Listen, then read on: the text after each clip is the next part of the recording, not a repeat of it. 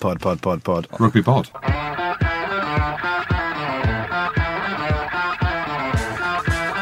Hello and welcome along to the Rugby Pod, brought to you as usual by our good friends at Guinness. A big thanks to Guinness for all their support during the season, and we're back again for another episode, despite being locked down in our respective houses.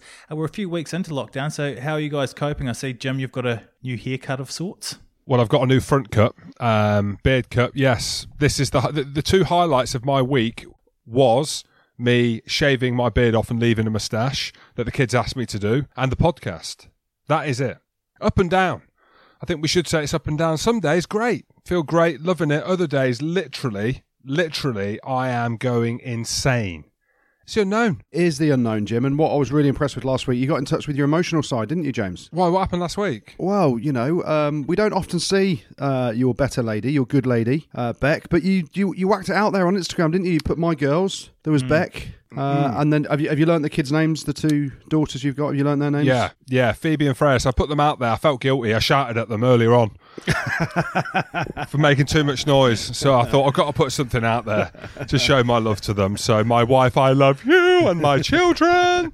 Um, mate, it is. It's Groundhog Day. I ain't going to moan too much because there are parts of it that I'm enjoying, but it's becoming fairly long-winded now. Like I mentioned, I don't know if I mentioned it last week. It's the unknown.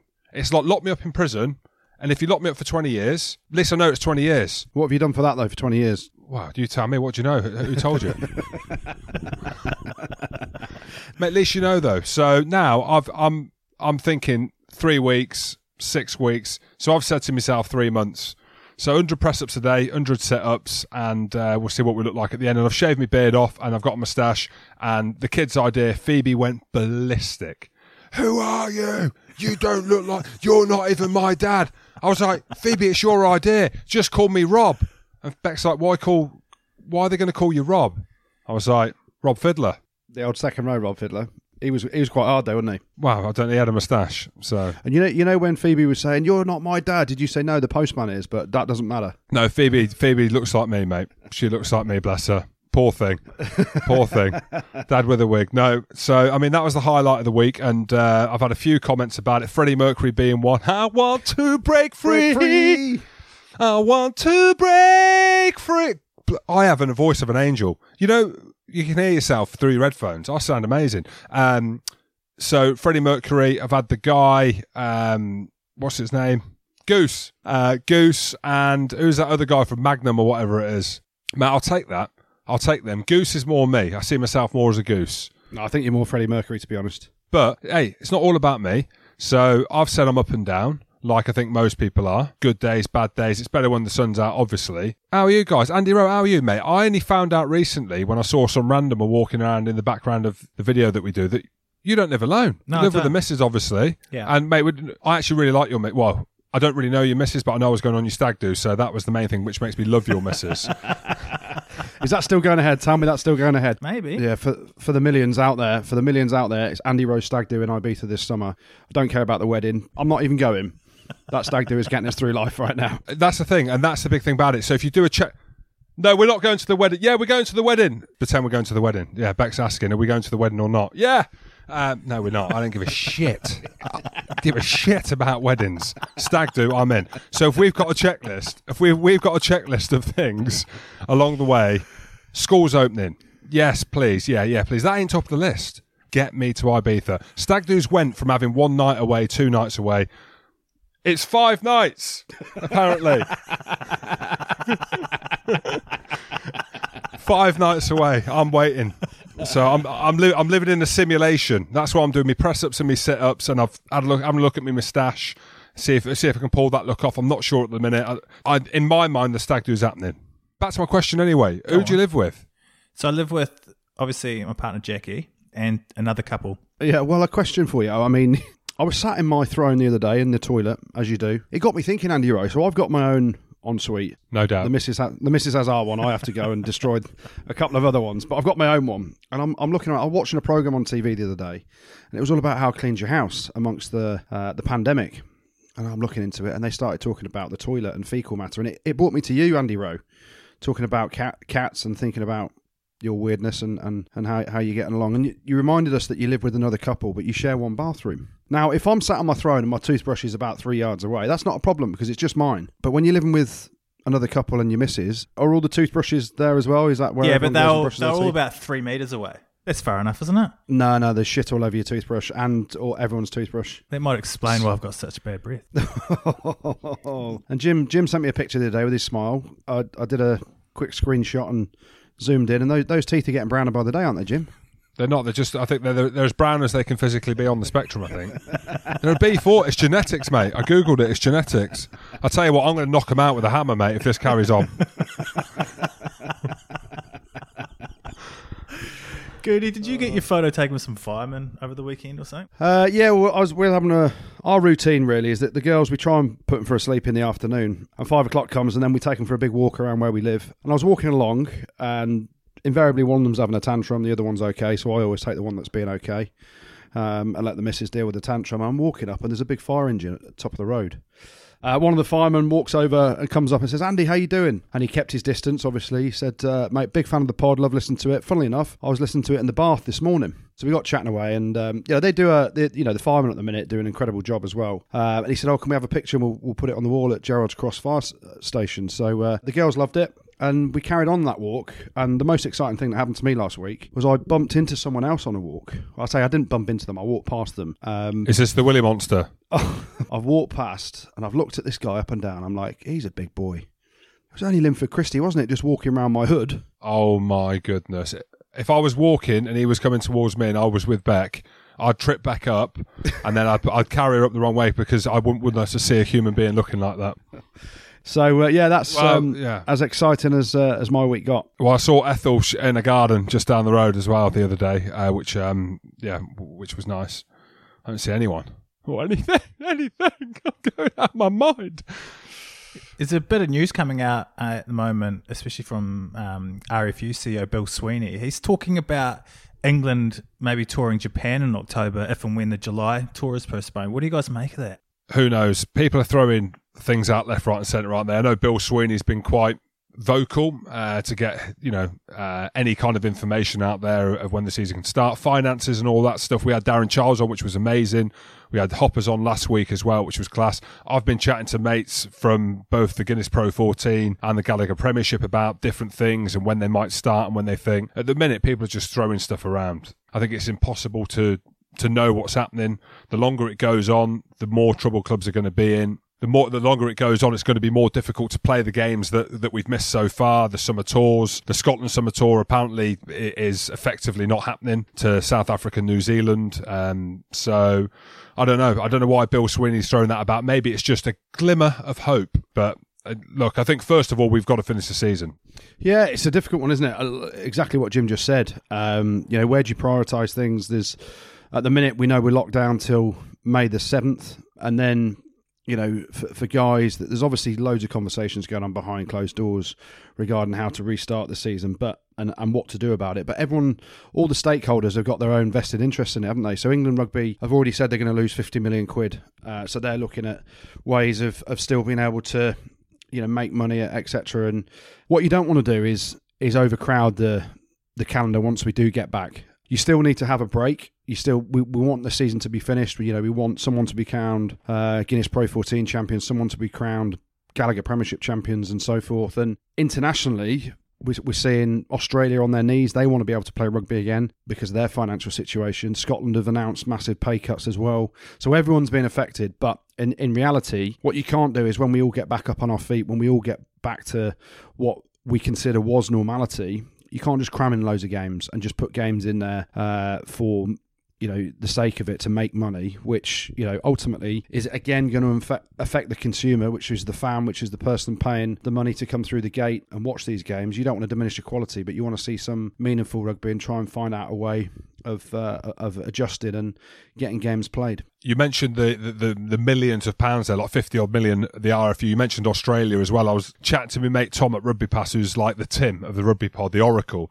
And we, we were talking about a few things in terms of the state of the game, maybe even before this pandemic happened in Australian rugby. I'm hearing rumours that they are a couple of weeks away from bankruptcy. They are on their knees there's going to be in the if this carries on, which it's going to. You've mentioned uh, May the seventh. Then the lockdown could potentially go on longer. One of the last things that will come back is sport. I'm telling you now, there's going to be a big team, a big country that is going to fold. It isn't sustainable. And I'm chatting to lads as you are, Goody, and agents and people involved with clubs and Darren Childs that we had on and, and Hoppers with the with optimism of the season starting in, you know, June, July, August. But before we get to that point, we're going to lose a big team. Whether that's in Australia, you know, USA Rugby, uh, we obviously saw what happened with them, you know, or whether it's a big team in the Gallagher Premiership, Newcastle. Hey, what about Dino? He's gone back to work. He's a copper. He has. Imagine that knocking on your door. Yeah, uh, uh, guilty. Yeah, you know, you talk about other clubs. You, you know, you're hearing uh, Jim mentioned Newcastle. There, they've furloughed a lot of their staff and players, um, and they have openly said that financially, you know, it's pushing them to the to the extremities. But I'm also hearing, you know, a club like Saracens, for example, um, who Nigel Wray's been uh, exceptionally good to a lot of the players. They all talked about that, but um, I'm hearing that a lot of the players aren't being as receptive to uh, taking pay cuts or anything like that with the current situation we're under with the pandemic that's going on and the, the state of the finances for Saracens. So we know what's going to affect them next year with relegation. But even further at the minute, I'm hearing Nigel Wray's not particularly happy. You can imagine how much how much money they've lost though, on top mm. of what's happening now. But the, you know the 5.3 million or whatever it was, plus lawyers' fees and everything else that goes with that. But I was thinking, right what happens if, okay, and this isn't me being horrible because I don't want to see anyone fold or go under. If one Premiership team cannot carry on, do you think the easiest thing to do and the safest thing to do is to keep Saracens in the Premiership and ring fence it then for a couple of years? Well, it's an interesting one, isn't it? And, you know, common sense would say you hope no one goes bust, and that's not something we have to discuss. But surely, if a club does go bust, that's going to be straight on the table to to be discussed and have um, you know, a decision being made around it. We had Darren Childs on the podcast uh, two weeks ago, didn't we? And he said categorically, whatever happens, Saracens will be relegated. So um, who knows? Just still on the Premiership, where do you guys stand on the players playing for their new clubs in the Premiership in July? As the season will definitely be going on then, if it is to be completed, and it looks like they could end up playing for their new team rather than their existing one yeah, it's a bit mental, isn't it? And again, trying to get a little bit of information on how that might work if there's something in their contracts. But speaking to a few people that know the ins and outs of, of contracts with the players, like 1st of July, whatever team you've signed for, that's it, you're in. So you think Kyle Sinckler, for example, is probably a good example. If he's at Bristol's and the, the season does carry on, which I'm sceptical whether it will, and we will see it unfold as it kind of has done, you know, i.e., top four you know, first place, fourth, second place, third. I think it will be just a straight team, just whoever finishes top will win. But, you know, you, you think about it like that. If the season doesn't start until later on and you get a Harlequins facing a Bristol, Carl Sinckler will be up against our good friend, if he's not retired, Joe Marleybone. So, you know, Jonny May as well. I don't think Jonny could get out of Leicester quick enough from what I'm hearing. You know, he'll be a Gloucester player as of July 1st. So even if there's a crossover, that'll be the weirdest thing, won't it? If the season the season starts in June, which would be the absolute earliest it seems it could start, but the likelihood is July that it's just it's going to be all over the place. I'm trying to think of some other big names. Carl Sinckler is probably the biggest. Jonny May, obviously now having gone to Gloucester's a massive one, but Leicester aren't going to be in contention for anything. But Gloucester will be vying for top six. And you look at that Bristol Harlequins, they'll be looking for top four as well. What they agree has got to be playable for everyone. So you've got a whole different bunch of players. I spoke to one player in the week, and I won't name him, but he's actually leaving the Premiership to go and play abroad. With that decision, what happens there? Is it a decision to the club or the union he's going to? And there's going to be a number of players that leave the Premiership to go and, and play abroad. Um, you know, go back to New Zealand or South Africa or Australia or wherever. Th- these are decisions that haven't been taken yet. But the hard thing is, it's not only just about a playing contract; it's about insurance as well.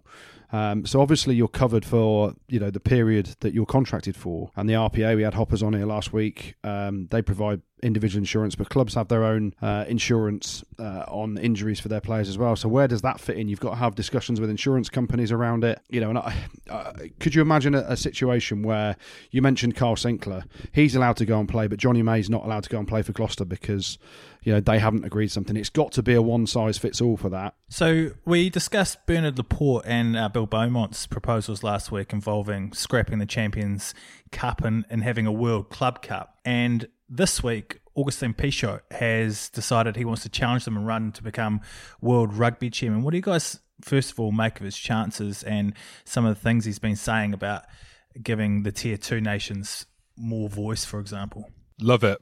I love that he's thrown a cat amongst the pigeons, as it were. Get it? Well done, Jim. You throw the cat in there, and the pigeons fly away. But the pigeons haven't flown away because they're standing their ground. Look, I, I really like Bill Beaumont. I do. I love what he's done for the game. But I think you know, Pichot is a lot closer, I would say, to the modern game. He said it himself. We are from different generations and we have different philosophies. Quote. See, I've done my homework because I have got bloody time to do my homework. so you know, Matt, I like Pichot, and I think the game needs freshening up. This isn't me being detrimental to World Rugby. They've done a good job, um, and it, it's always hard. So you look at all the other sports and stuff like that. The highest governing body always comes under scrutiny, and World Rugby is the same because that's the the world that we live in. That's what we love to do. Pichot's come out there now, and he's he's he said. I just read the quote that he said like he, you know, he's got different philosophies to Bill Beaumont. He's obviously the vice chairman at the minute, and he's thrown his um, his hat. I'm sure it's a cool hat. He's Argentinian. Uh, into the ring, and he wants to freshen up the game. And he's talking about making it. Well, everyone's talking about making it a global season and trying to get a positive out of the negative that we're in now in terms of the game stopping and trying to formalize something different and there's a lot of people out there, Dan Leo, we've had him on the podcast before, who are fighting for the Pacific Islander teams that have been grossly underfunded, that don't get the exposure, to try and find a way to bring these teams, integrate these teams into tier one rugby to grow the game worldwide, wide, wide. And we've seen what's happened with USA Rugby as well, that uh, they're going under. USA Rugby were meant to be the next big team. You know what I mean? They were meant to be the, the, you know, the team that in eight, 12 years time would be competing for, for World Cups because of the athletes that they've got and they've gone under. So the game in that sense, that side of things, the political side of it, I think is uh, we're miles behind any other organisation. You know, Olympics. I don't really like the Olympics because because of all the underlying uh, stuff that goes with that. Football, you know, UFC boxing, you look at, and everyone's got their problems like they have. But I just think we are a very old fashioned sport still, which is good because that gives us the values that we like and we, and we like that side of the game. And there's always going to be a part of that. But, you know, what's, what's Pichot? He's 40 odd, mid 40s. I just think we need someone a little bit younger, a little bit fresher with some different ideas because at the minute, I don't personally think when I look at it all, it's working. But what happens here? Does it go to a public vote? I think we should have them on the podcast and they can maybe like they can put it to the millions of why they should be voted in. Who votes them in? Does anyone know? Is it, well, I do. I do know, um, and it's a good point actually, Jim, because perhaps people don't know. But each uh, rugby council around the world, so uh, obviously every country that's a participant gets a certain number of votes. So England get three votes. Uh, a lot of the tier one nations, New Zealand, Australia, they get three votes each uh, as to who they want. Uh, and it last time they went for this, Bill Beaumont was the only person that put his name. Uh, forward to uh, be the chairman, and he had Pichot as his vice chairman. So uh, it was uncontested. It was just those two. They were the only people that put themselves forward. So you know, I'm I'm a big fan of Pichot, big fan of Bill Beaumont in terms of what they've done. Pichot has said a few things. He put some tweets out during the World Cup, didn't he, about uh, the amount of players that were born and bred uh, in the countries that he played with, that I don't think went down particularly well. And, and uh, he does ruffle feathers, and, and, maybe that's what we need. But maybe we are a little bit archaic, and the people at the top end of the game that are making these decisions are they radical enough to follow his lead and, and, and have someone ruffle the feathers, or are they going to stick with the safe and the the sort of wiser statesman in Bill Beaumont and Bernard the Port, Bernard the Door, Bernard the Door, the Door, the Door, Laporte. It's in hey, it's unprecedented times. I fucking love that word, unprecedented. It's interesting though, isn't it? With Pichot, he's not scared to ruffle the feathers and throw the odd tweet out. Does I'm just wondering whether he needs a running mate, whether he needs, you know, who who would be his vice? I mean, who would be his vice captain? Well, he's vice chairman. I don't mind saying things on Twitter, so um, yeah. Agustin Pichot. If you want me, I'm here. No, mate.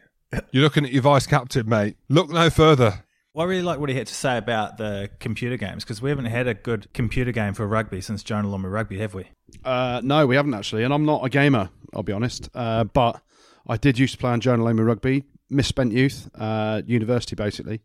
Uh, and you just press the double. It was a double tap at the top, wasn't it? Where jo- Jonah would just bust through everyone. Sleightholme used to be quick as well. He was quick, wouldn't he? I remember Sleightholme. He was very quick. But yeah, no, I think yeah, it'd be great to have a, a decent rugby game. You look at, and we talked about it over the last couple of weeks on on Rugby Pass, you look at the FIFA game that's going on. I know there's there was other games that tried to challenge that, but we're seeing interaction and how big is FIFA? So I'm not saying rugby will get to that, but if you've got a uh, a game or something that you can play with away from watching rugby, it's it's something that helps grow the game as well. For the millions of people out there, I don't know if we spoke about it before, but the, so there's a game out now, uh, Rugby 20, get it? Because it's 2020. So I think the one that was made before a couple of years ago, they came into Saracens trainer, got chatting to the guy, and I said to him just on a whim, I was like, look, mate, I've been pretty shit on the games before. I had a scrum cap on uh, a game when I was at uh, Leicester and I don't wear a scrum cap. Any chance you can make me good? So anyone out there that plays the rugby game from a couple of years ago, they have made me the best player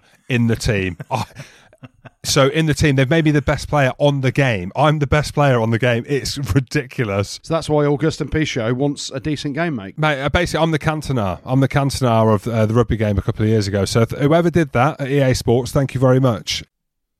Well, I think it's about time we've got a guest on the show now, and we've got a very special guest this week. TV star, MasterChef host, and big fan of rugby, Gregg Wallace joins us now. How are you, mate? I'm good. I'm good. You know, um, obviously we're in lockdown, a little bit of anxiety about our futures, but I've never spent this much time at home.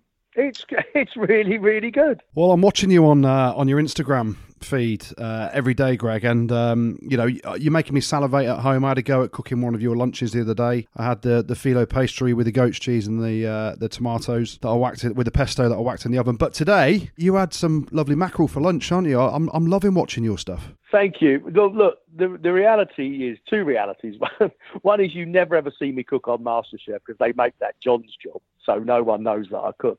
The other one is because my wife, you know my wife Anna, she's Italian, a great cook. Her mum and dad both live here, not because of lockdown. They just both live here, and they are all, all the whole family are cooks. And since we've been here on lockdown, I said I'll make lunch, and I feel I have to step up to the plate. Do you know what I mean? All of a sudden, I've gone from playing third team to playing first team cooking. But I've, I've really I've really enjoyed it. Look, you know, I, I like putting the dishes on. You know, you can you can follow them. Uh, hopefully, people are following them and and, uh, and doing them at home. And I just you know I, I enjoy it. Well, it's my wife's turn to cook tonight, and I can hear the lasagna's just put, been put in the microwave, so uh, I'm very jealous.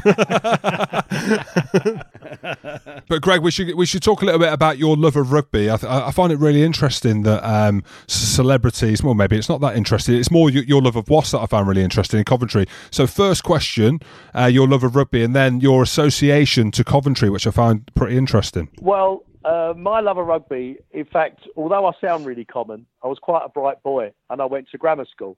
And I went to a school called London Nautical School. In fact, it was the same school as Jeff Probyn. So they didn't play any football at all because I was brought up as a Millwall supporter.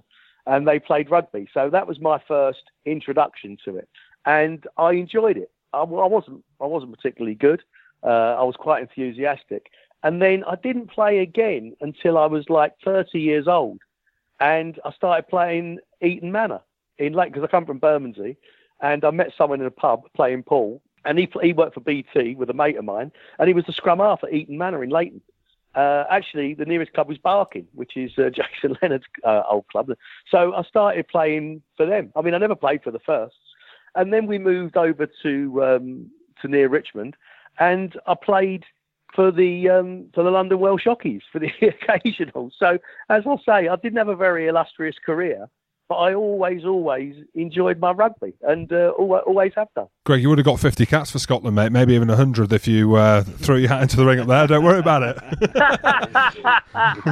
well, you, Jim also mentioned Coventry, and uh, you mentioned your wife earlier um, and their family. That I know they're Italian, but their roots are also from Coventry, aren't they? Yes, yes. Now the grandmother, the nonna, my, my, this is this is my wife's grandmother. She came over. Um, she still has a house in Rome, but she came over to Coventry so my wife was born in Coventry. Um, dad's from Naples, Nonna, the grandmother's from Rome. So they, they were brought up in Coventry. Now, I've been a Wasp fan since they played at Loftus Road, played at QPR. And it just so happened that when they moved to Coventry, it, it didn't disappoint me at all because my wife's uncle, Jez, his side of the family, so my wife's side of the family, they're the Stupinis.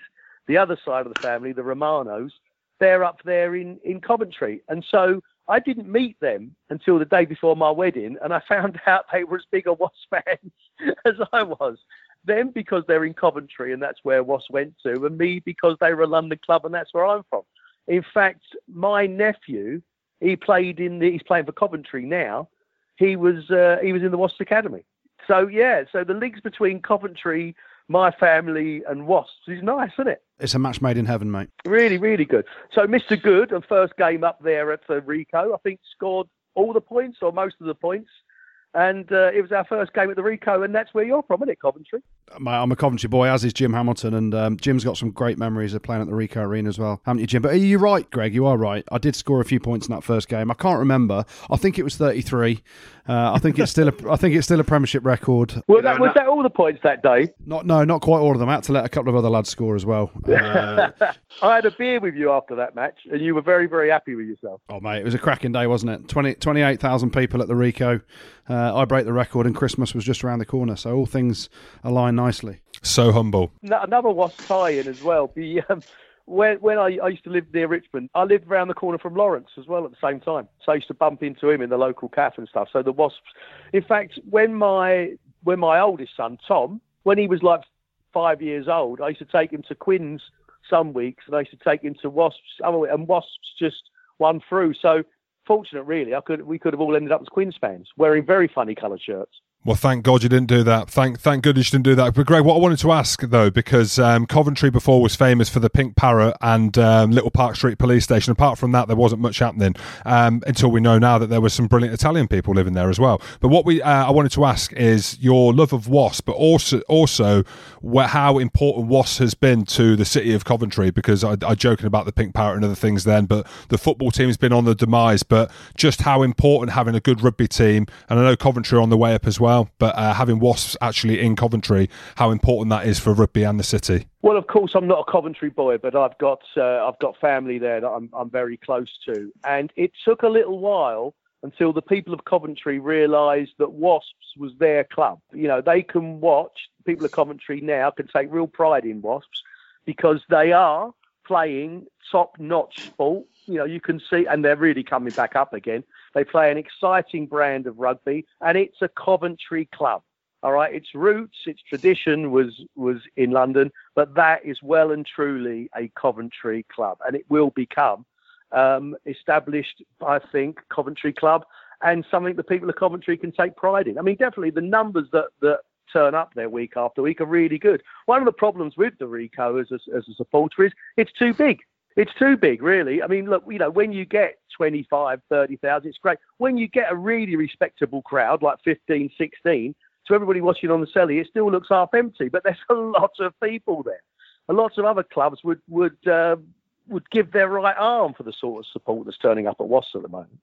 Do I sound like a Wasps advert? Oh, mate, it's brilliant. I'm, I'm loving it. You know, I'm, I'm a Wasps ambassador, and everything you're saying is right. All you haven't said yet is how good the Andy Goode suite is when you've been in there, mate. Well, the problem with the, with the Andy Goode suite, as you know, I, I kind of get I kind of get selfied to death after a while. But I'll tell you, I'll tell you something. I sit with Derek. Uh, Derek invites me out as the owner. I haven't told anybody this. It's going to go out now. My son, my son Tom, who's 26 and a big rugby fan, likes his beer, like his dad said. Do we have to go up there, Dad? Can't we? Can't we just go in the stand or down to the Andy Goode suite? I was like, I'll tell you what, son. When I'm on my own, I go up with the directors. When I'm with you, we can go in with the other fans. What about that? I know it's like, Greg. I get absolutely mobbed when I'm there, mate. So I've, i get security walking around me every single time. um, but you look at the team, you look at the profile of the team, some quality players. Um, Malachi Fekitoa has obviously gone to Was, and he's been brilliant since he's come back from injury. There's a great picture of him knocking around on social media. No, not on social media, just on WhatsApp, voyeurism. Uh, but who is your favourite player when you watch that Was team? Well, listen, I think we've all got a great big, all us Wasp fans have got a big soft spot for Jimmy, haven't we? Jimmy Gopperth. I mean, stalwart. And the man, like, the man belies his years, doesn't he? He still looks quality. The one player who was absolutely my favourite, I was so sad to see go, and it, it wasn't Elliot, and I'm, I'm fond of Elliot, was, uh, was Wadey. Christian Wade, I've just, you know, that man could go around three people in a telephone box. I kind of really miss him. But if I was going to pick a favourite player now, and I think it'd be a lot of Wasps fans' favourite player. It'd be Jimmy Gopperth. Uh, the most exciting. Do you know what? I'm going to stay with the Italian roots, and I'm going to go the uh, the Italian fullback. What's his name? Minozzi. Minozzi. Minozzi. That boy has got electric feet. Really electric feet. Decent in defence. Really good nose for attack. Um, and I'm looking forward to seeing him back on the pitch. I touched him once. He did touch him once, Jim. Yeah, and, and I love Jimmy Gopperth. He's um, he's a lovely bloke, but uh, he's the bloke that ended my career at Wasps. They they signed him as a better version of me. So uh, I tell I tell you, who I've got a lot of time for as well, and I think he's really growing in stature within that side, and that's um, Brad Shields. And I yeah, we had him on the, uh, the podcast. Yeah, Yeah, I, I think he, he quietly goes about his business. I think he, he's, he's, he's growing in, in, in that team there and does a lot of unseen work. I think he's a real grafter. Now, Greg, let's talk about you personally because um, I've been watching all your Instagram stories uh, and the food and everything's great, but um, I've also been watching a bit of your training. You've lost an absolute boatload of weight, haven't you?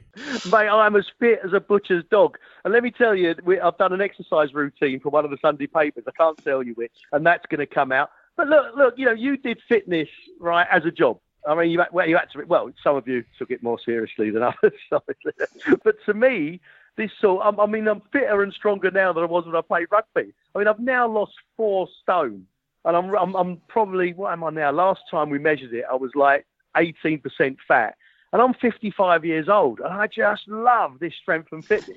I'm absolutely loving it. I'm, I'm, I'm going to carry on pushing this on into my 60s, mate, because I am really enjoying it. If well, I mean, listen, having a beautiful wife 22 years younger than you sort of helps. You know, that's a bit of encouragement. and also having a, a baby boy. I mean, Sid is 11 months, and I, I want to be able to chuck a rugby ball about with him. You know, so I want to I want to keep I want to keep fit and strong. But I'll tell you the secret of how I lost weight. So I'd come home and I'd and my young wife would say, "Well, look, I can have dinner, well, I can cook dinner." Or we can have an early night. Consequently, I lost another half a stone. early nights instead of dinner. Well, let's talk about MasterChef then, Greg. You've had a few rugby boys on over the years, and uh, yeah, we're into the finals week now, and we've had a certain rugby player, ex-rugby player, Christian Day, on the show, uh, but he's been booted out, hasn't he? Can you tell us why he's been booted out, and how's the final going to go down? He had a he had a problem with his touch. I know it sounds funny. He he he kept on having a problem with uh, with grilling like meat and fish, and, and he kept. You can forgive it once or twice, but he kept on having the same issue. And uh, what, once once that flags up, and then once it, the same issue keeps repeating itself, you've either got to correct it straight away or, or, or you're out. I mean, it was listen, he did incredibly well. You've got to remember that thousands applied, you know, only 60 get on. And when you get down to the last 10, last eight, last six, you've done amazingly well. But, you know, very much like playing sport, it doesn't matter what happened the week before. You've got to get it right on the day. And when you keep having the same error and the same error, and he'd be the first to put his hand up and go, yeah, yeah, yeah, yeah, I, I messed it up. Because he did have the potential to go all the way. Do you know I've had um, two Wasps win Celebrity MasterChef? Phil Vickery being one. Yeah, and Matt Dawson being another. Yeah, very true. I'm still waiting for my invite, but there we go. The problem is that we know each other. I'll mention to, I'll mention it to him again. We can't have three Wasp players winning it, or maybe we can. Listen, I, the big Phil Vickery uh, winning it, and he was he's still one of the best celebrity winners we ever had. But uh, he did make me laugh because we became friendly after that. And he said he was going to rugby grounds watching a game of rugby. He said he'd have players sidling up to him, like whispering, hushed tones, going, "Here, Phil, last week I made a raspberry souffle." He goes, "Why are you whispering?" he said it was if they were like confessing to like being cross dressers or something. Yeah, why are you whispering? Uh, Greg, I wanted to ask you lastly as well. Um, working for Rugby Pass, we brought a documentary on Matt Hampson uh, yesterday, being Monday. It's been received well about his story, his exceptional story, and uh, it's brilliant. Obviously, we're friends with Hambo, and, we, and, and me and Goody do a lot for Hambo and the Matt Hampson Foundation. But I've also seen you at a couple of the charity dinners as well, and I know that his foundation, Hambo, is quite close to your heart, isn't he? Well, listen, I, I do do charity work. Um, I'm an ambassador for the hospice, the Children's Hospice, which is behind the Ricoh Arena. Um, but I've been an ambassador for the Matt Hampson Foundation for a number of years now. Um, in fact, if you look back, I'm the only person to ever go on Soccer AM holding a rugby ball. Um, because I was due on there on the Saturday. I had dinner with his father, Matt's father, the night before, and I hadn't met Matt at the time, and he gave me the ball, told me the story, and I, I went on. Um, actually, I was with um, Lewis Moody as well. He was at the he was at the dinner, so I took the rugby ball on to Soccer AM, and they said you can't come on with this. I said, well, I've got to go home then because I've promised. So I've been up to the Get Busy Living Centre, and anyone anyone who hasn't been, go up there. Contact Matt, go up there. The place is just rocking. It's it's amazing, and I find Matt just absolutely, completely inspirational. And if you, if you, I'll urge everybody to read his book. To read his book. His book is is just fantastic, and the way they put it together is brilliant because it's not this wonderful career and then it goes wrong and then it's sad. Far from it. They mix it and match it. So you read a bit about him before the accident, a bit about him after. Reading the book, I just found completely inspirational. His life and his life. I mean, I only met him I only met him since the accident and got on with him amazingly well as, as soon as we did meet. But that I never really knew the whole of his story until until I read the book, and I, I just I just found it an incredible story. The one bit of the book that gets me and chatting to him as I, I mean, listen, I, have I've made I think three visits to the Get Busy Living Centre, and I, and I see Matt a lot. And the bit where he says, you know, you ask yourself, why me? Why me? He said, and then you turn the corner and you go, well, why not me? What am I going to do now? And I think that is, we can all take take inspiration from that. Look, we've all met him. I mean, what a man, right? Yeah, he's a hell of a bloke. I you what, a lot of people don't know is one of the reasons, one of the things we really have in common. Do you know what a massive foodie he is? And how much he likes his wines. And you know why? Because that's something he can do as well as everybody else. He's visited some really good two and three stars across Europe. That man, he's a real proper foodie. Greg, thank you very much for coming on the show, mate, and uh, best of luck with all that strength and conditioning uh, to keep up that young family. Cheers, Greg. Thanks for coming on, mate. Good talking to you. Guys. Cheers, Greg. Bye bye. Stay safe. Good lad. Great bloke, mate. Good bloke. Did not know his family um, from the Italian side are from Coventry. Who would have thought? Yeah, he's a great bloke, isn't he? Brilliant of him to come on. He's a fabulous ambassador for the Matt Hampson Foundation, uh, a massive Wasp fan, and um, yeah, he's doing big things on Instagram. I- I'm salivating every day just watching his Instagram stories, cooking his food, and I did try and have a go at one the other day. It was a, a puff pastry one with uh, some tomatoes and goat's cheese, and I, I, chucked a bit of bacon on the top. Of course, I did. But I had a bit of an issue with it. It was loads of puff pastry left, left over, so um, I didn't know what to do with it, so I just ate it. Mate, just send it up to me, mate, because Beck's making the lasagna in the microwave. Get the fucking lasagna! I'm, I'm going to go out of my mind in a minute. Who has microwave lasagna these days? Well, there are a lot of bored rugby players putting videos online of themselves dancing on TikTok and doing various other things, but one man in particular has put a few videos out there and actually has a little bit of talent. So we thought we'd get him on the show. Harlequin Centre and USA International Paul Lasike joins us. Paul, thanks for coming on, mate, and thanks for bringing joy to my life when I thought that the tic tac was taken out of it. Seeing Danny Care on there doing, uh, he actually dances quite well, to be honest, but it's not my thing. But hearing you sing, and you've got a voice like an angle like me, isn't she lovely? Um, I'm absolutely loving it. So just talk us through your newfound fame as a musician. Oh, thanks, man. I appreciate it. Um, no, I've, I've, I've grown up around music. My mum was a music teacher. We had instruments around the house, and so that was kind of my outlet from you know playing sports and other things. And so I loved it. growing up through high school. I was in you know bands and performing arts groups and whatnot. And so it's probably yeah, it's my, it's one of my favorite hobbies: jam around and sing and play instruments. Now, a lot of the boys, when you join a new club, you have to have a bit of an initiation, um, sing a song, and obviously, loads of them are absolutely shocking. But um, you know, you must have taken that in your stride. And were the boys at Quins absolutely loving it when you got up and started busting a, a song out? Now, it was a bit of a surprise to them. Um, yeah, everyone got up and did like a little musical item or shared a joke or something, and I got up there and sung "Isn't She Lovely?" and uh, the boys pretty much just went wild, and they didn't really know that I, you know, I, I sort of love that thing. it wasn't too bad of an initiation for myself. to be fair, no one's going to say you're a shit singer. Look at the size of you.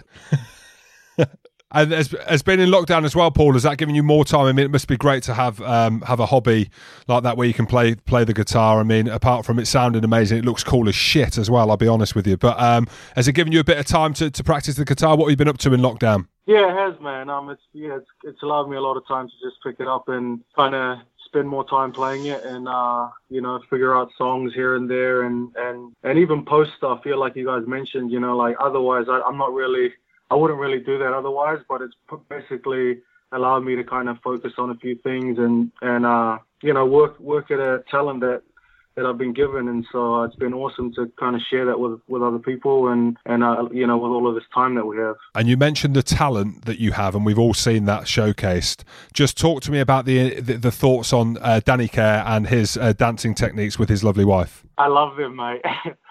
Honestly, man, he's smooth. He's got the moustache rocking. He, you know, everything's smooth about it. So I wish I could dance like that, to be honest. But that's something that I would never put online my dancing skills. How are things going at Quins? Because it was going pretty well for you before the lockdown. You were getting some momentum personally, uh, and as a team, you're going okay as well. So, uh, you enjoying it? Yeah, no, it was good. Um, yeah, I'm really enjoying it at the club. You know, as far as rugby is concerned, and and uh, to get a bit of game time, yeah, that that uh, kind of stint before the the lockdown happened. Um, you know, it was really cool to be able to just get in there and mix and mingle with the boys and yeah, play some rugby. So I, I enjoyed it. I enjoy the club and you know the boys are fantastic, like you mentioned, Danny and and a heap of other boys. And so, um, no, I'm really enjoying it there. I was going to ask as well because uh, I've worked with Paul Gustard as well with Guzzy, and he's, he's, really creative in the way that he does the meetings, and we've seen that some of them been posted online, which I think has been brilliant. He's brought a new kind of culture to that it was probably lacking um, in, in, years probably leading up to that. But what's been happening during lockdown? I'm hearing rumours of different clubs doing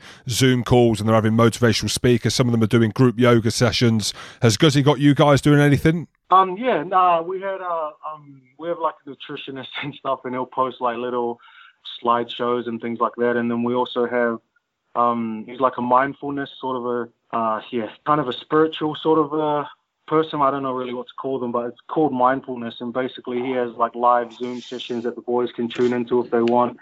But yeah, there's there's cool outlets that uh, the coaches have put together. They've put together, you know, um, strength and conditioning plans and and little exercises and targets that we can try and hit. And so all of those things are kind of there to help the boys, you know, keep sane really.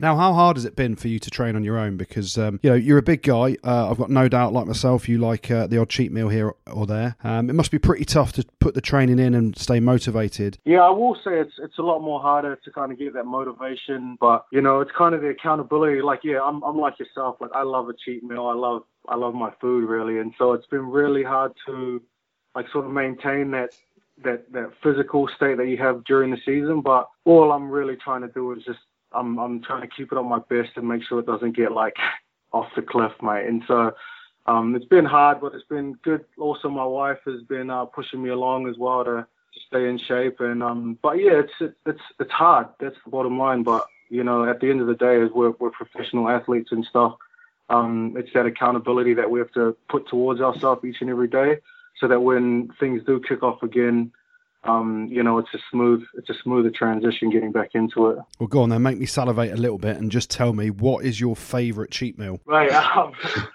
honestly, mate, there's too many. Like, I love burgers, bro. So anything, anything to do with a burger, there's Five Guys. Um, yeah, that's that's kind of my go-to after a game after a game, sort of a meal, I'll hit up Five Guys on the way home. Yeah, good. Has that for breakfast, mate. So don't worry.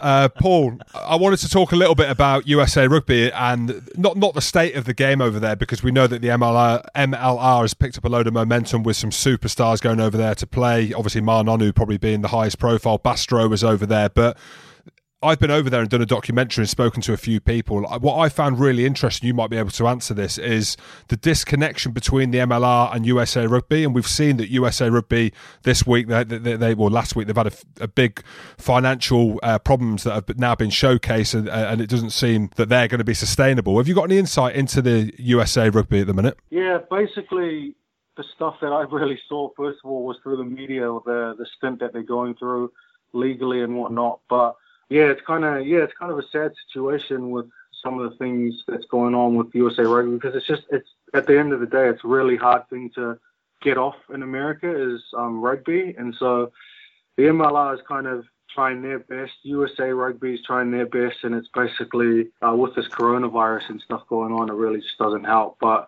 I'm hoping that it takes off, man. I, I think it'll be awesome for the country, and I'm behind it, you know. But I don't know exactly what state USA Rugby or MLR are in right now. So let's just go back over your history a little bit then, because uh, you were born and grew up in New Zealand, and then you moved over to the US uh, and went on to play in the NFL. Yeah, like you said, I grew up in New Zealand, but then I moved to USA when I was uh, just at high school, and um, basically did college over there, and I walked on, so I basically tried on to give you know American football a shot in college, and I got a scholarship to play at, at a uh, university called BYU. And then during my senior year, I had the opportunity to you know like like go to it's called a pro day. Basically, it's like a combine, but each each um, university holds their own little pro day. It's their combine, and so you do all of the tests and whatnot.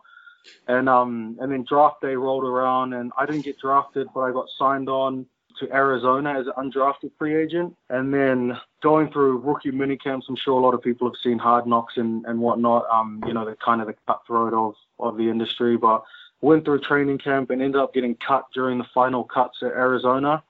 Um, but then um, Chicago claimed me off waivers, so they picked up my contract, and I did two seasons in Chicago, uh, one on the practice squad, and then uh, one on the active roster. So, um, but it was awesome. It's a different world, you know, to rugby. It's completely different, you know, the culture, the fans, you know, game day environments and things like that. And so I really, I, I enjoyed it. It was, it was a short stint. It's, it's extremely difficult to, to stay in the NFL, but the two years that I did get did there, I really enjoyed it and enjoyed the experience, um, you know, that it brought to me and my family. Paul, do you want to do you want to give us a uh, a quick rendition of your your go to song at the moment? I was thinking of Sweet Caroline because since that's an easy. And Paul, before you start, I should say as well, I've got the voice of an angle, so um, beware. Sweet. Do you want me to jam it now then, right? Yeah, mate, you go. Where it began, I can't begin to know, but I know it's going on.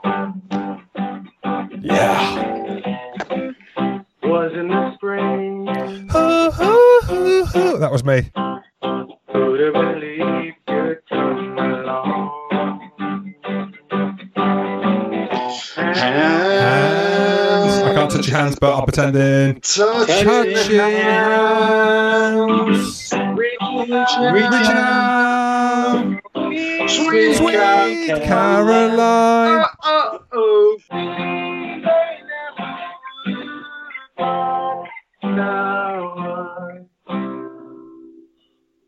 Oh, yes, sir. I mean, that was awesome. Imagine being that big, that strong, that powerful, that quick, and then you get in the changing room afterwards and you can sing a song like that. You're just winning. Every changing room, you're winning it. Yeah, appreciate it. Right, Paul, thank you very much for coming on the show. Thank you for singing to us, and uh, best of luck staying in shape. Stay away from those burgers, mate. Sounds good. Cheers. Thanks, guys. Good lad. Top bloke. Good lad. Good for him to come on, mate. Hey, he's my favourite Harlequin, mate. And he's lying as well. If he says that he's watching Danny Care's videos and thinking that's cool as, um, I, don't, I couldn't work it out whether I thought it was that cool that I was jealous or was cringing. I couldn't work it out. Well, the 2001 2002 Champions Cup finals will broadcast again on BT Sport at the weekend. And we thought we'd get on, on the act as well uh, when it comes to giving a fresh take on old games and take a trip down memory lane in your careers, uh, but not so much the Champions Cup or Premiership finals. Have a listen to this, lads. Here comes that Englishman that you were talking about, Tony. Andrew Gooden on jersey 21. He has replaced the halfback and kicker, Rory Kockott, which means Ruan Pienaar will go into halfback. To be fair, it's 13 points to six to the Crusaders, as we're seeing Brad Thorn there. What a player he was. And here, oh my God, 21, Mr. Price on his back. Oh my lid. Gloves on, socks up, no quads, red cyclers, and you're lining up and he's pointing at Dan Carter. Talk to me. Well, yeah, a bit embarrassed about my hair, really. And then Carter gets the ball from the scrum. Pienaar's on my inside, steps inside me. I'm thinking, no, absolutely not, Dan. You're a good looking guy. You are the best. You are the best fly half in the world. But you step me on the inside. You're having it, son. I think this might be trouble for Ruan Pienaar, was it? Yep. Andy Goode. Andy Goode. Beg your pardon. Andy has not been very good here. No, there you go. Welcome to Super 14 Rugby. Little cameo appearance. He's not going to see any more action tonight. There you go, bit of claret coming out of his mouth as well. I knew what I was doing. I'm trying to make the best looking fly off in the world and the best fly off in the world look not so good. But the one thing that you do miss before that tackle, there's like a, um, it's like a quarter of a second of you getting handoffed and put on your backside, doing a, tum- a tumble roll and wondering how the hell you're getting paid to play rugby in the Southern Hemisphere. You get absolutely minced. Mate, at least you touched Dan Carter though, eh? Yeah, I did. I touched Dan Carter. He had it. Here we go. Here's the replay. Bang. That's a red card these days. I love how you've walked over him to say sorry, and he's just turned his uh, turned his head and thinking, "Who the hell are you? Look at the state of your lid." I think before the game, I was coming out to do my warm up, and he was coming in. So he'd obviously been out there for way longer than me. And I had a program in my hand. I just said, Dan, Dan, can you sign this for me? And he said, Yeah, yeah, yeah. Nice to meet you. Well, you know, who do you want me to sign it for? Are you a fan? Mate, the big question is, uh, did you go out after the game? Uh, yeah, we did. We kept it under 50. Uh, I think it was something like 23 11 in the end or something like that. So, um, yeah, we did go out, headed out into Christchurch, and um, the rest is history. I mean, what a debut that was. Right, we've got another quarantine quiz. It's a mixture of rugby and general knowledge, and it's the best of five. Jim, you are a couple hundred quid down after the first two weeks, and there's another hundred quid going to be donated to the NHS or whoever by whoever loses this week. Are you confident of getting a win this time, Jim? What, what more do you want me to say? Like it's. Uh, what's it? I would not take part in the quiz if I didn't feel confident, mate. I'm very confident. I'm slightly disappointed last week that I called Dave Walder, Dave Waller, or Waller, or Waddler, or something. I can't believe that I forgot his name, but um, I was close last week, but I just got beaten to the buzzer. Get it? Because you Yeah. have to shout your name, which is uh, effectively your buzzer. Okay. Jonny May re-signed for Gloucester this week, but how many premiership tries did he score for Leicester? Closest wins. Goody first. So I just said Goody. I'm just going to chuck it out there 20. I've got no idea, but 20 sounds about right. Well, I'm, I'm, I think it's less, so I'm just going to go 19 because that'll make me closer. 24. Oh, yes. How am I meant to know how many points, how many tries Jonny May scored? I ain't bothered. All right, fastest buzzer wins. Well, fastest buzzer gets to answer the question. What is the capital of Bulgaria? Goody. Yes, Gertie. Sofia. Yes, That's correct. It is Sofia. correct. I was about to shout Jim, but genuinely, I was just about to fart at the same time, so I couldn't get I couldn't get the name out. The reason I know that is because I went on a cross country tour when I was at school to Sofia. Can you imagine me doing cross country now? Mate, it just shows you the difference in class. Eh? Goody goes to Bulgaria, Bulgaria goes to Sofia, and I and I went up to Liverpool uh, to a Butlins up there with my school. But there we go. All right, so Jim, you've got to get this one right to stay in it. Goody's All right. ahead at 2 0 in the best of five. Question number three Agustin Pichot Jim. is. What's, what's the answer? Yeah, keep, keep going for the question. though. you got to finish it. That's part of it. Agustin Pichot is running for World Rugby Chairman, but how many caps did he win for Argentina? I, I'm going to say quickly, Goody. You got to say quickly. I'm going to go 45. It's a tough one. I'm thinking lower, but no, he must have played more. I'm going to go higher. 46. All right, so Goody's gone 46. Jim has gone 45.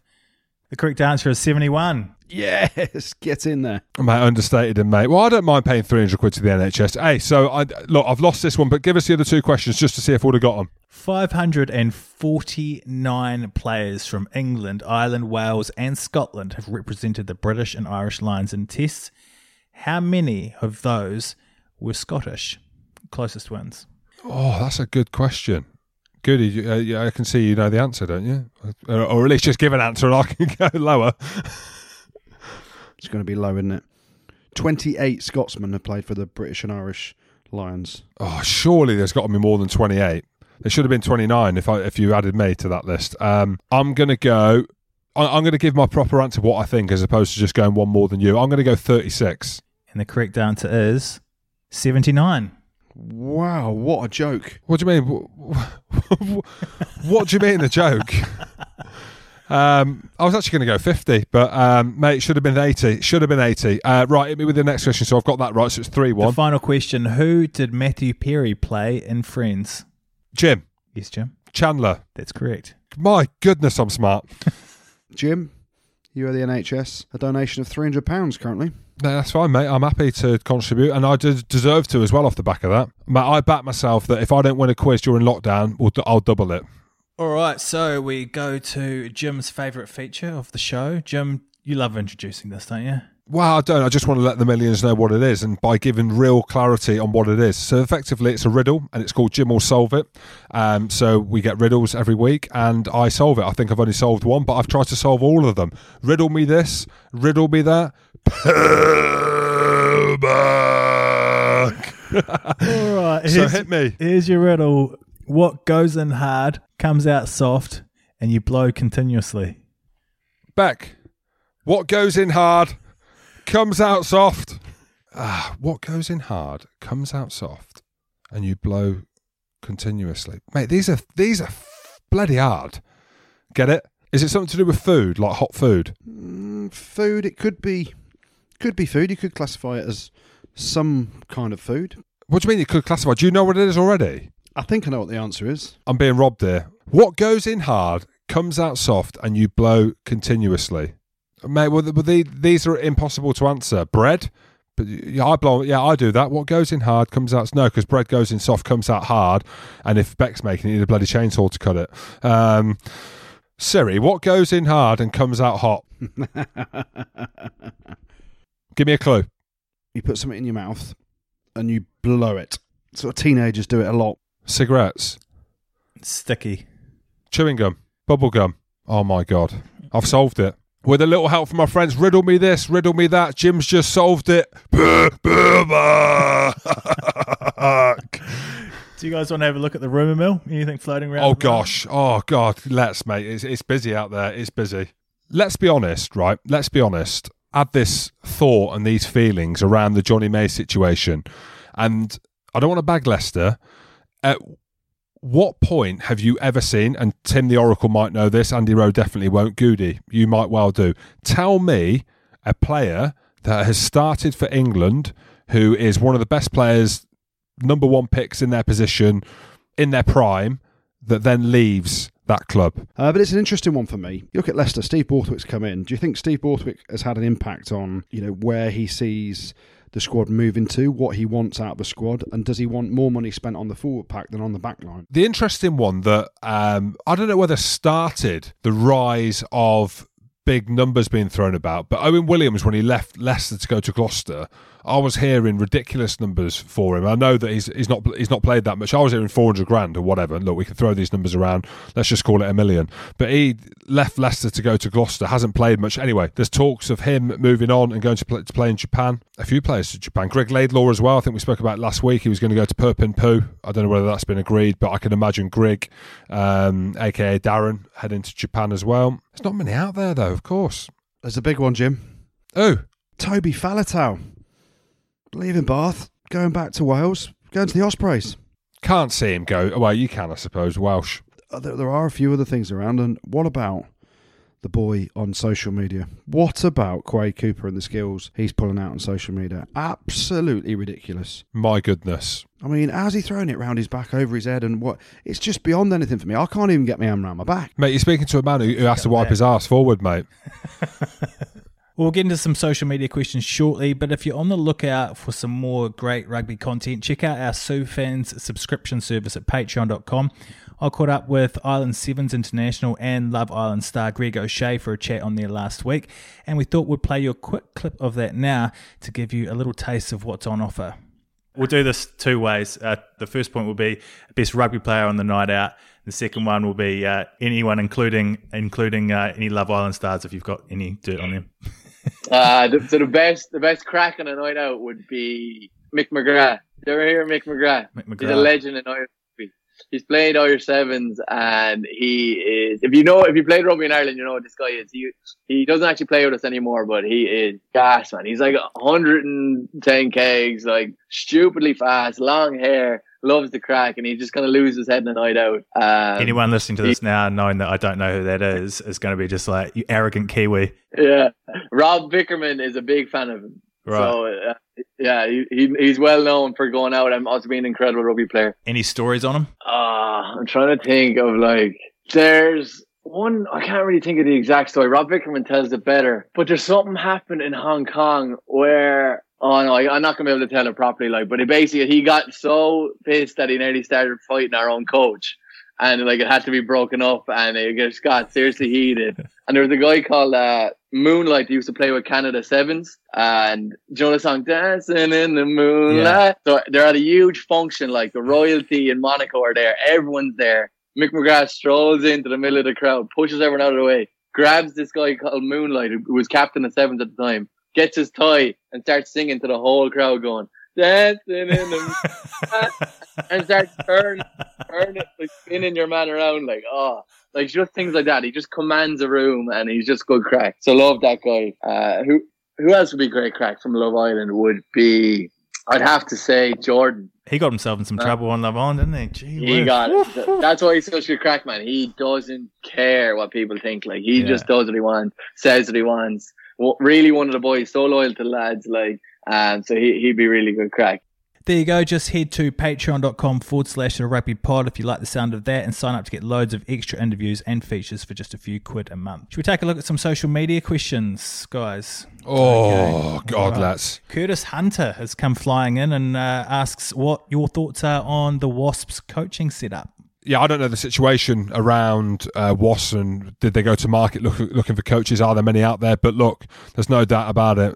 Without trying to rack my memory too much, but when Lee Blackett was in charge and Dai Young moved on, they put 50, oh, 60, oh, on Saracens. They put in some massive performances and they're the best they've been. And I think when Lee Blackett took over and Dai left, it would coincided with uh, Jimmy Gopperth coming back into the team as well and Fekitoa. And they're two huge players for them. And we were taking the piss about it. Well, I was, and Goody mentioned Wasps as a top four team, and I was like, hang on, they're going to be down in relegation. And you look where they are now; they're in in the top six. So he deserves the job. Yeah, look, listen, Lee Blackett's done a, a fantastic job in the interim role that he's had. We've won three out the four games, and there's been a couple of changes, isn't there? You know, Richard Blaze comes in as as forwards coach, Andy Titterrell's leaving at the end of the year. But for Lee Blackett to get the role completely, and with the environment we're in now, we've had a, a run of, I think it was, uh, we lost the first game away at Leicester, which we perhaps could have won. And then uh, we won three games on the spin, so he's d- he's done really well. Uh, and the issue is when where we're at now with uh, what what happened with Dai Young, who was uh, obviously mid contract, so a financial settlement, I presume, had to be agreed with him and uh, a bit of a payout. Um, so then you go into a market, and if you're looking around the market now for a head coach, uh, director of rugby role, um, and you're not seeing someone that you want to invest in fully and that you believe in fully, you're not going to go and spend big bucks to get someone when actually you've got someone there like Lee Blackett. And Wasps, you know, they put together a, a, a, a sort of a team of people with Lawrence Dallaglio and Stephen Vaughan and a couple of others that made this decision and looked around who was available and, and canvassed opinions. Um, and they didn't feel that the right person was there to take over and bring in as director of rugby. So, um, with the situation we're in now as well, with uh, the lockdown and no games being played and a massive amount of revenue being lost by every club uh, because of the lockdown, it perhaps was the time to say, listen, Lee, we back you 100%. You know, we're, we're going to make you uh, head coach full time. And then perhaps further down the line, we'll look at someone when and if we feel the need to, or if someone we actually want becomes available. So, um, you know, th- there might be further changes, you know, ma- maybe in a year's time. Who, who knows? Uh, but for the time being, Lee Blackett's done a wonderful job and uh, he gets the role. And hopefully, Wasps can continue on the upward curve. And one last question Ross McLaughlin has asked, What music have you guys been listening to in lockdown? Mate, have you heard the song uh, Peppa Pig? if I hear that song again, I'm not even joking. If I hear that again, the TV is going over the over the back wall. I'm telling you now, mate. What music? Man, I don't get time to listen to music, mate. I tell you what, I did like. Um, time to say goodbye. My head he cannot oh he ho he ho Bocelli, how good was he on Sunday night? Did enjoy that. Mate, I like the different genres. Um, mate, I'll go back. I actually went for a 5k run, Goody, the other day. Absolutely dying, mate. And I peeled back to the 1990s, and my goodness, was it good. Um, so I listened to a bit of peelback music to the 90s. Goody, get out there, run a 5k. My goodness, I'm in pieces. Yeah, I couldn't run a 5k gym. Uh, I've got a bad knee. Uh, physically, I can't do it. My knee would just collapse. So uh, don't nominate me, please. I did, that's what I thought. I was worried about actually putting you in danger by put, by putting the pressure on you to do that 5k run. If I was to choose something, I, I, I put a bit on for about 20 seconds the other day just to pick myself up a little bit, and it was uh, it's a bit of five. If you're getting down, baby, I'm on around, baby, moving all around, baby. I want it now, baby. I want it now, baby. Oh, Wiggy Wiggy, I'm getting jiggy. What up? What up? We've got to be very careful because there are rights around music and we are singing it that well um, that we might actually get um, struck off. So apologies, apologies to the millions out there that we are that good. I, I hope that Peppa Pig strikes us off. Could you imagine if that took us down? Can you imagine if Peppa Pig took down the rugby pod? I don't think that's happening, Jim. I don't think they're going to be worried that me and you are singing their songs. Right, let's finish things off with the good, the bad, and the ugly, which is brought to you by Sons again this week, isn't it, Goody? Yeah, it certainly is. How's your routine going, Jim? Well, Sons are very lucky because if they weren't doing the business, as well as shaving the, the beard off and calling myself Rob, the hair would have gone as well. The, the hair would have gone as well. But because Sons have backed up and the vitamins are going down an absolute storm. I've not shaved it off yet. So, th- sons, thank you.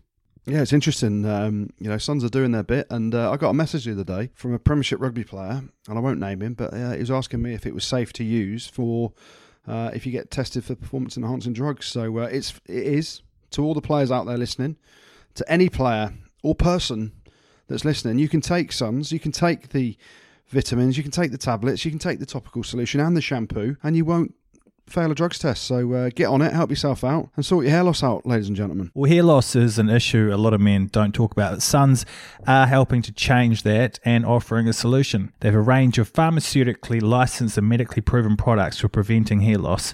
Their free online consultation with specialist physicians takes less than two minutes and delivery takes just a few days. They deliver results in 9 out of 10 men and all for a reasonable monthly cost with no hidden costs or charges.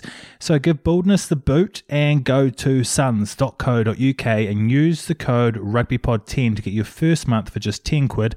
That's S-O-N-S.co.uk and the code is rugbypod10 so go and check them out. Yeah, plenty of good this week, uh, and it's mainly around people volunteering uh, and raising money for the NHS and things. So um, fantastic stuff. But Jim, we're going to start with our old boss.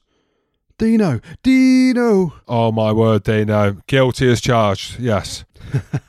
yeah, he's uh, Dean's been volunteering and helping out uh, Northumbria Police while he's not coaching Newcastle at the moment. Um, he is back on the beat. Well, not quite. He's part of the Northumbria Police and has joined forces with their Forces Resilience Unit. I mean, imagine Dino rocking up at your door. It's a big shout out to Dino. Yeah, what else was good? Uh, Jamie Roberts. Uh, also on the front line, um, he's using his degree as a doctor and he's volunteering for the NHS, working for the Cardiff Health Board. So uh, a big shout out to Jamie. What else is good? Oh, I'm going to give a mention to my good friend, Jim Hamilton. Wh- Why? What's happened? Yeah, well, uh, as we know, Jim, uh, we mentioned it earlier with my other good friend, uh, Gregg Wallace, and um, we mentioned the Matt Hampson documentary that you've done for Rugby Pass. Uh, I thought it was brilliant, um, and it's great to see people and uh, Rugby Pass put together the documentary, mainly by your good self, Jim. Um, I thought it was a fabulous watch, and um, I encourage our millions of listeners go on to rugbypass.com, have a watch of it. It is inspirational. Anything to do with Hambo always is. So um, yeah, go and click on it and have a have a good watch. Thank you. I like your um, uh, your t-shirt. Yeah, that's a really cool one. Yeah, thanks. Yeah, so well done, Jim. Well done, sir. Uh, what else was good? Well, we'll stay in the northeast because Consett Rugby Club uh, wanted a shout out. They've won all 22 of their games this season, and we're gutted that they couldn't finish the last four games of the campaign. Uh, but that's a hell of a season that they've had up in the northeast. So big shout out to those boys. Some other good. Bradley Matthews of Drifters RFC in Farnham. They've raised, or he has raised, over three thousand pounds for the NHS by shaving his head. Um, that's pretty good. Uh, and also former Sale Shark Centre. Mark Jennings, um, he managed to do five marathons in five days in his gym uh, on various pieces of equipment, including the treadmill, the bike, the rower, and the cross trainer, all to raise as much money as possible for the NHS. And there's some unbelievable fundraising going on all over the country.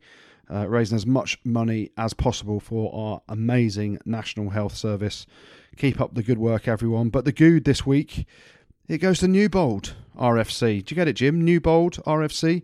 Uh, they've raised over £30,000 for the NHS after braving the shave and shaving all their lids off. Uh, so, a massive congratulations to everyone at Newbold RFC. You are the good this week. Uh, you've raised a hell of a lot of money for the NHS, and uh, it's great to see. But um, do you get it, Jim? Newbold? Mate, Newbold, That's Cockers' old club. Richard Cockerill's old club. Bold head. I get it. I think Cocker should shave his eyebrows. I think Cocker should shave his eyebrows. He can't shave his head. The bad. Well, here's some news for you, people. We're breaking with tradition, and we're not going to have a bad or an ugly this week. Uh, because we're a few weeks into lockdown now, and we're all about the positivity this week. So there's no bad, there's no ugly. We're staying positive. We're keeping the good vibes. So we're just going with the good, and that was New Bold RFC. No bad, no ugly. Just positivity. Hey, Jim. Yes, we are. Positivity is the way forward. We jest and we joke on here, but it is all about staying positive. Thanks, guys. And you guys have got a few shout outs to finish off with, don't you? Yeah, we have a big shout out to Joe Parlett. Uh, he's an international fan of the pod in Shanghai and he stayed in China during the coronavirus crisis. I was in lockdown for six weeks. His mum and sister should have been there visiting this week, but obviously that's not possible. And he didn't come home for Christmas because their trip was already booked. So he'll be gutted not to see any of his family, but a big shout out from us and apparently might put a smile on his face. Uh, so, Joe, from your brother in law, Neil. Uh, hope you are keeping well in Shanghai, in China. Yeah, good stuff. And uh, a big shout out to Will and Courtney, uh, who have had to postpone their wedding. Uh, it was supposed to be Will's stag do at the weekend. Sod the wedding. We just want to know about the stag do. Uh, but it wasn't to be. Uh, they're both teachers, so they're still working to teach uh, the kids of key workers. So a massive shout out to them from Ryan and all of us here at the Rugby Pod. Just let us know when the stag do is, because Jim and I, if it's a good one, we will definitely be coming on it, won't we, Jim? Stag, stag, stag. Here we go. Uh, yeah, got another shout out as well to Stevie from his son Ryan. It was due to be his big 60th birthday celebration this week, and they've had to put them on hold. Uh, but hopefully, he has a great day anyway. What we've done with the birthdays and stuff like that is we've just said they're later in the year. That's what we've done. So I don't know. Happy birthday anyway, big 60. It's a good age, and uh, hopefully, you do get to celebrate that. Yeah, happy birthday and a big shout out to Stevie. Uh, and we've mentioned some of the things people are doing to raise money for the NHS already. But if you want to say thank you to those working on the front line, there's an agency called Creature uh, who have created the Corona thank you notes. You can go to coronathankyounotes.com and download a load of different thank you notes to various frontline workers in the NHS or delivery drivers or policemen or women uh, or firemen or women, uh, especially the Gerrard's Cross crew, and post them on social media or stick them in your window and get the word out there. So check out coronathankyounotes.com if you fancy doing that. Thanks, Scooty. Thanks, Jim. Thanks, producer Tim, and thank you all for listening as well. We really appreciate everyone who subscribes, follows us on Twitter, and particularly those who leave us a nice review on iTunes. And don't forget, if you're in need of more great rugby content while you're stuck indoors, check out our Superfans monthly subscription service at patreon.com forward slash the rugby pod. Rugby pod. Pod, pod, pod.